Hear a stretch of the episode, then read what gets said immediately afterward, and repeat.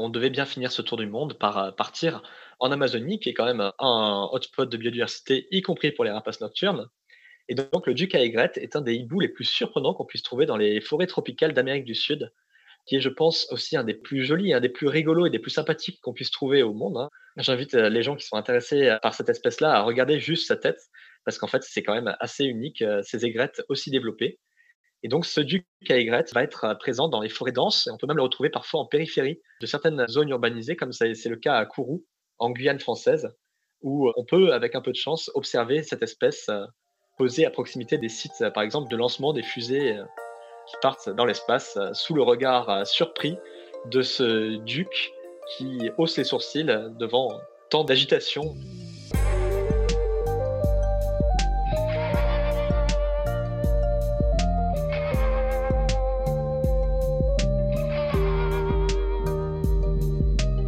Bonjour à tous. Dernier épisode de notre grande série Rapace avec l'ami Jean Andrieux, écologue et spécialiste de ces oiseaux. Aujourd'hui, nous allons parler des strigiformes, cet ordre de rapaces en grande partie nocturne, chouettes et hiboux donc. Ces oiseaux-là n'ont pas été gâtés par l'étymologie, puisque strix, les striges, goul en arabe, était à l'origine le nom de monstre qui suçait le sang des bébés la nuit, ou qui mangeait des cadavres, ou empoisonnait le sang des bébés. La langue française distingue les hiboux des chouettes. Les Espagnols aussi, avec bouo pour le hibou et les chusa pour la chouette. Les Italiens aussi, avec gouffo et civetta. Mais pas les Anglais, qui traduisent les deux par owl, O-W-L. Idem chez nos amis allemands, avec Eule, E-U-L-E. -E. Intéressante différence linguistique et culturelle entre latin et anglo-saxon. Vocabulaire toujours, vous savez tous que les hiboux et les chouettes ululent. Mais il y a bien d'autres noms de cris pour ces oiseaux incroyables. Ils bouboulent, bubulent, frou, hu, miaulent et tutubent. J'en profite pour vous annoncer que le podcast Baleine sous gravillon est heureux de vous annoncer la naissance de plusieurs petits frères et petites sœurs.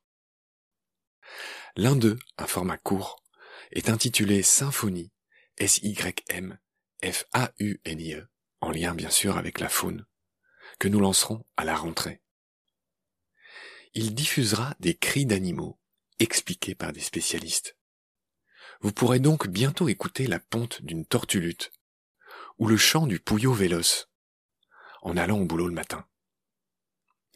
Un autre de ces podcasts frères s'appelle Combat, au pluriel, et parlera des combats de celles et ceux qui défendent les animaux. Enfin, un autre podcast court s'intitulera Nomen, nom en latin, et parlera d'étymologie des noms d'animaux. L'étymologie est J'espère vous en avoir convaincu au fil des épisodes de BSG. Un vrai trésor. En attendant, envol avec les chouettes et les hiboux. Dernier épisode de notre grande série Rapace. Attachez vos ceintures. C'est parti. Salut Jean. Salut Marc. Le moment est solennel, c'est le dernier épisode qu'on va faire ensemble. J'ai la grande satisfaction avec toi d'avoir couvert tous les rapaces du monde, des aigles aux vautours en passant par les faucons, et aujourd'hui on va faire les chouettes et les hiboux. On va dire un mot quand même des chouettes les plus connues et les plus incroyables, et je voudrais qu'on commence par la chouette lapone, Strix nebulosa. C'est un peu la star des eaux, elle est énorme, elle a une énorme tête, c'est un peu une sorte de hulotte qui aurait chopé la grosse tête, c'est comme ça que je la résume. Elle est deux fois plus lourde qu'une hulotte qui est déjà une de nos chouettes les plus lourdes en France. Et comme son nom l'indique, c'est une chouette qui vit dans les zones les plus septentrionales, les plus au nord, les plus froides du monde. Et puis, je vais te lancer sur le fait que cette chouette, un peu comme le harfang, dont on va parler juste après, peut pivoter sa tête à 270 degrés, sachant qu'en tout, il y en a 360, elle peut quasiment faire un tour complet avec sa tête. C'est une espèce qui est vraiment spéciale. Donc, comme tu l'as très bien dit, elle est inféodée au taïga, donc les forêts boréales. Elle est une espèce qui a une répartition qu'on qualifie de holarctique, donc elle est présente en Amérique du Nord et en Eurasie. Les secteurs les plus au sud où on pourrait la trouver, c'est la Pologne. On ne pourra jamais la retrouver, en tout cas, elle n'a jamais été notée dans des temps récents plus au sud. Cette capacité à tourner la tête, elle est vraiment surprenante. La chouette lapone, c'est une espèce que j'ai eu la chance d'observer en Finlande.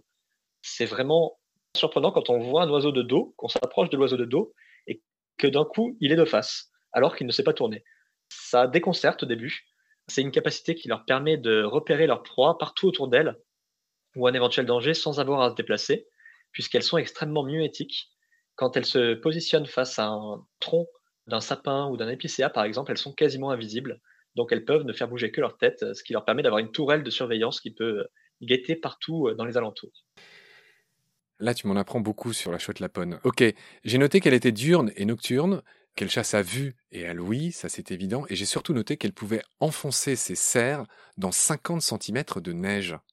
Alors diurne et nocturne, c'est un peu imposé par le secteur où elle vit, puisque dans la taïga, si elle était strictement diurne, l'hiver, elle aurait du mal à chasser, puisque la nuit polaire envahit toute son aire de répartition quasiment. Et euh, si elle était strictement nocturne, c'est l'été qu'elle serait quand même bien embêtée. Donc c'est une adaptation qui est relativement logique pour cette espèce nordique. Et ensuite, voilà, elle a une ouïe qui est particulièrement développée et qui va lui permettre de repérer des micro-mammifères, comme tu l'as dit, à travers une épaisse couche de neige et de les repérer tellement précisément qu'elle va être capable de transpercer la neige en un point précis avec ses serres pour aller chercher le lemming ou le campagnol qui a eu le malheur d'émettre quelques sons euh, alors, et qui se pensait bien tranquille euh, sous 40 cm de neige. Ok, voilà ce qu'on pouvait dire sur la chouette lapone.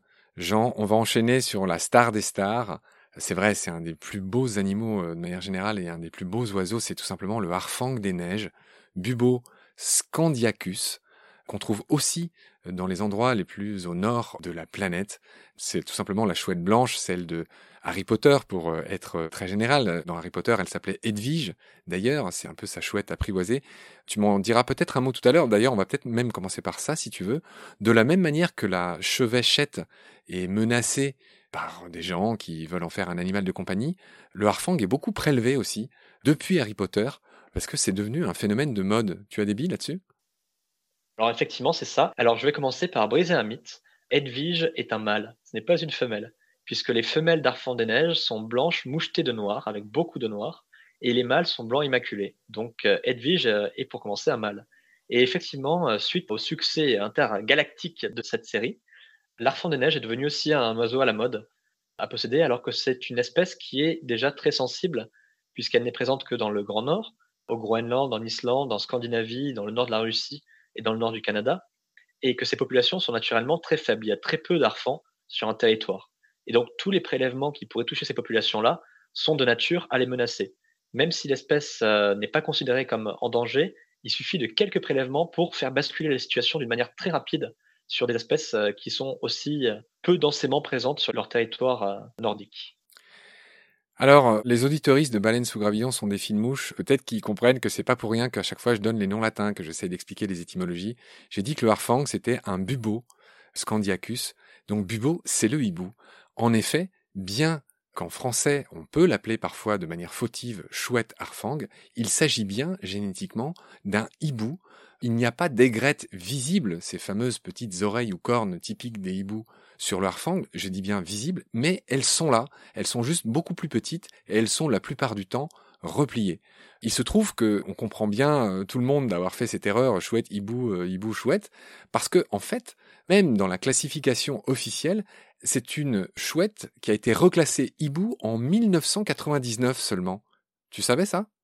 Je savais pas que c'était aussi récent, mais il y a un moment où on peut observer ces aigrettes. Alors tu vas me raconter les aigrettes, mais avant son nom de genre latin, c'était Nyctea. Et Nyctea, c'est chouette. Ok, ah je savais pas que c'était Nyctea avant. Et c'est devenu un bubo scandiacus. Bref, je vais pas faire le malin, j'ai appris ça en préparant l'émission. Tu me disais qu'il y a des moments où on pouvait voir euh, les aigrettes euh, se relever? C'est ça, il y a un seul moment, à ma connaissance, où on peut la voir, c'est que c'est un, hibou qui occupe des secteurs très venteux. Et en fait, quand elle tourne la tête à l'opposé du sens du vent, en fait, qu'elle a le vent de dos, on voit qu'il y a quelques plumes un poil plus longues au niveau des aigrettes. Ah, il faut des mecs comme toi qui les ont observés patiemment pour le confirmer. Très bien. Je voulais ajouter sur le harfang qu'on a déjà parlé d'Edwige pour peut-être faire naître des vocations chez les plus jeunes auditorices. C'est qu'en France, on connaissait déjà cet animal, il habitait en France il y a 20 000 ans, et tout le monde a compris que c'était à l'époque des grandes glaciations, et ce qu'on appelle les archozoologues ont déterminé que les chasseurs, les chasseurs-cueilleurs du Magdalénien, avaient réussi à capturer des chouettes arfangs. Je ne sais pas comment, mais voilà, il y a des gens qui s'appellent les archéozoologues qui arrivent à déterminer ça. Oui, oui, c'est une espèce qui a eu une aire de répartition beaucoup plus méridionale à une époque, et il me semble d'ailleurs qu'on a retrouvé des instruments de musique qui datent du Magdalénien, notamment des flûtes faites en os d'arfan des neiges. Ah oui, oui, c'est intéressant. Alors, je sais que c'est le cas pour certains vautours aussi. Il y a des flûtes qui sont faites. Euh, et je crois que le plus vieil instrument de musique du monde, j'avais entendu ça dans l'émission de Jean-Claude Amezen sur euh, les épaules des géants, c'était un os de vautour, il me semble. Mais toi, tu me dis qu'il y avait aussi des os de chouette. Ok. Oui, les os d'oiseaux en général étaient pas mal utilisés pour ça. Ouais, des os fins et creux. D'accord. On a dit qu'on finissait l'émission sur euh, des hiboux et des chouettes euh, exotiques et incroyables. J'aimerais que tu me dises un mot sur les ketupas. Alors le premier c'est le ketupa de Blackistan. Blackistan c'était un naturaliste euh, anglais. Voilà. Et les ketupas c'est un nom malais qui définit des hiboux pêcheurs qui sont magnifiques et donc qui se nourrissent de poissons qu'on trouve donc en Asie. C'est ça, c'est ça. En fait, le monde des rapaces nocturnes est un monde à part entière, hein, parce que je ne sais même pas si on l'avait dit, mais il existe plus de 250 espèces de rapaces nocturnes. Et donc, on retrouve des régimes alimentaires extrêmement variés. Et celui des Ketupa est assez original, puisque ce sont des hiboux qui ressemblent beaucoup au grand-duc et qui se sont spécialisés sur la pêche, et notamment le Ketupa de Blackiston, qui lui s'est spécialisé sur la pêche à pied. C'est-à-dire que c'est une espèce qui est plutôt nordique, qui est présente au nord-est de la Russie, dans la région de la Primorier, sur l'île de Sakhalin, sur l'île d'Hokkaido, au nord du Japon, et qui va pêcher en fait des poissons dans des torrents qui ressembleraient aux torrents de montagne, en marchant dans ces torrents et en de temps en temps posant sa patte sur un poisson quand il peut, ou en sautant juste d'un petit rocher sur le poisson qui passait malencontreusement par là. Donc c'est une technique et un régime alimentaire relativement original ou originaux euh, chez les rapaces nocturnes. Ah ouais, là, c'est vraiment très original. On a bien fait de parler des hiboux pêcheurs. Qui se serait imaginé qu'il y avait des hiboux qui pêchent à pied en plus dans des torrents et là où il y a de la neige et de la glace, c'est quand même incroyable. Jean, on va enchaîner sur une autre petite chouette très spéciale, la Ninox aboyeuse, Ninox connivens. Et là, j'ai noté qu'elle avait des cris caractéristiques qui ressemblent à un aboiement, voire les cris stridents d'une femme en colère. Voilà, alors les ornithologues sont toujours très riches quand il s'agit de décrire euh, les chants et les cris des oiseaux. Hein. On est toujours très imaginatif. Alors la Ninox aboyeuse, euh, premièrement, je te l'avais envoyé pour son nom, en fait, que je trouvais assez original. Ensuite, les Ninox, c'est euh, un genre qu'on ne connaît pas du tout en Europe, hein, puisque c'est un genre d'Asie du Sud-Est euh, et d'Océanie, mais qui est très diversifié et qui représente quasiment 20% de tous les rapaces nocturnes au monde, puisqu'il y en a plus d'une quarantaine d'espèces qui ont toutes une tête relativement drôle, en fait assez sympathique, avec une tête très ronde, de très grands yeux, qui leur donne souvent un air un, peu ébahi euh, de chouette mal réveillée. Et donc la Ninox aboyeuse dedans a des cris qui vont plutôt bien en fait avec cette tête surprise et mal réveillée éventuellement.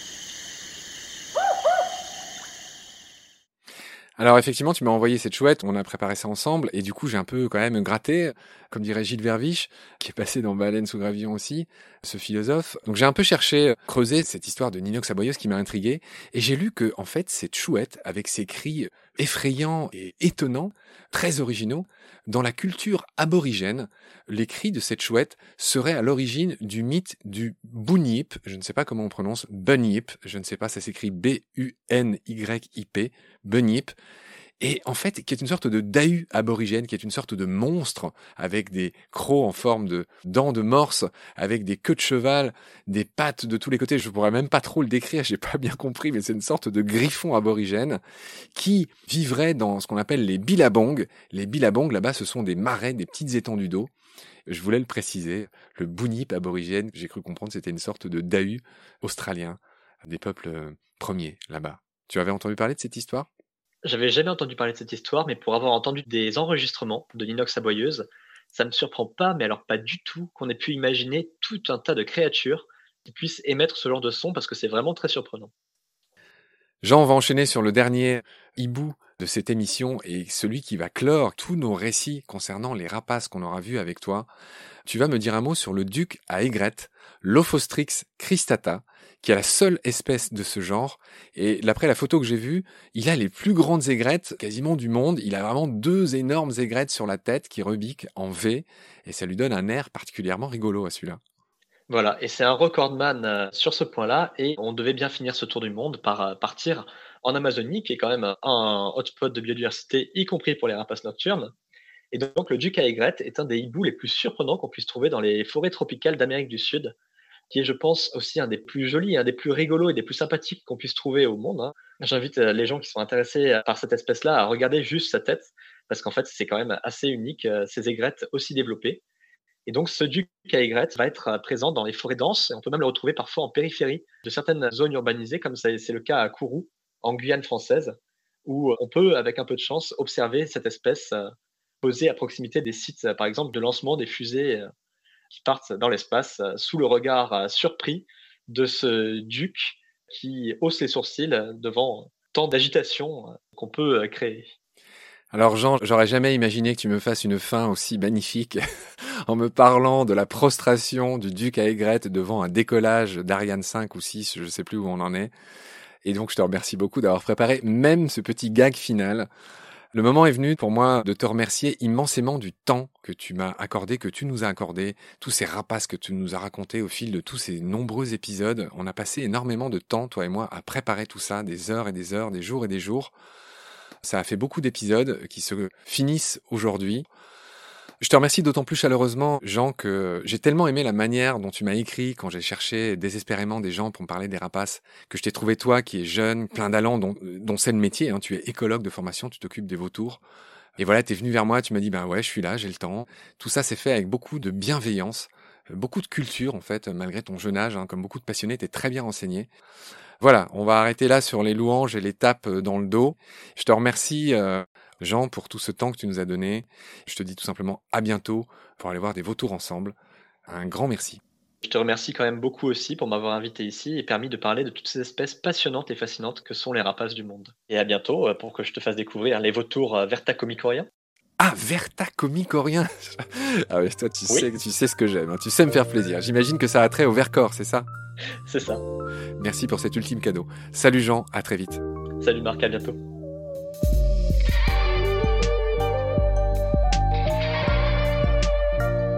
C'est la fin de cet épisode. Merci de l'avoir suivi. Pour continuer, nous avons besoin de votre soutien. Vous pouvez vous abonner à nos podcasts, partager les liens, devenir adhérent de l'association BSG ou encore faire un don sur Helloasso ou sur Tipeee. Grand merci par avance. Je remercie tous mes équipiers pour leur aide précieuse.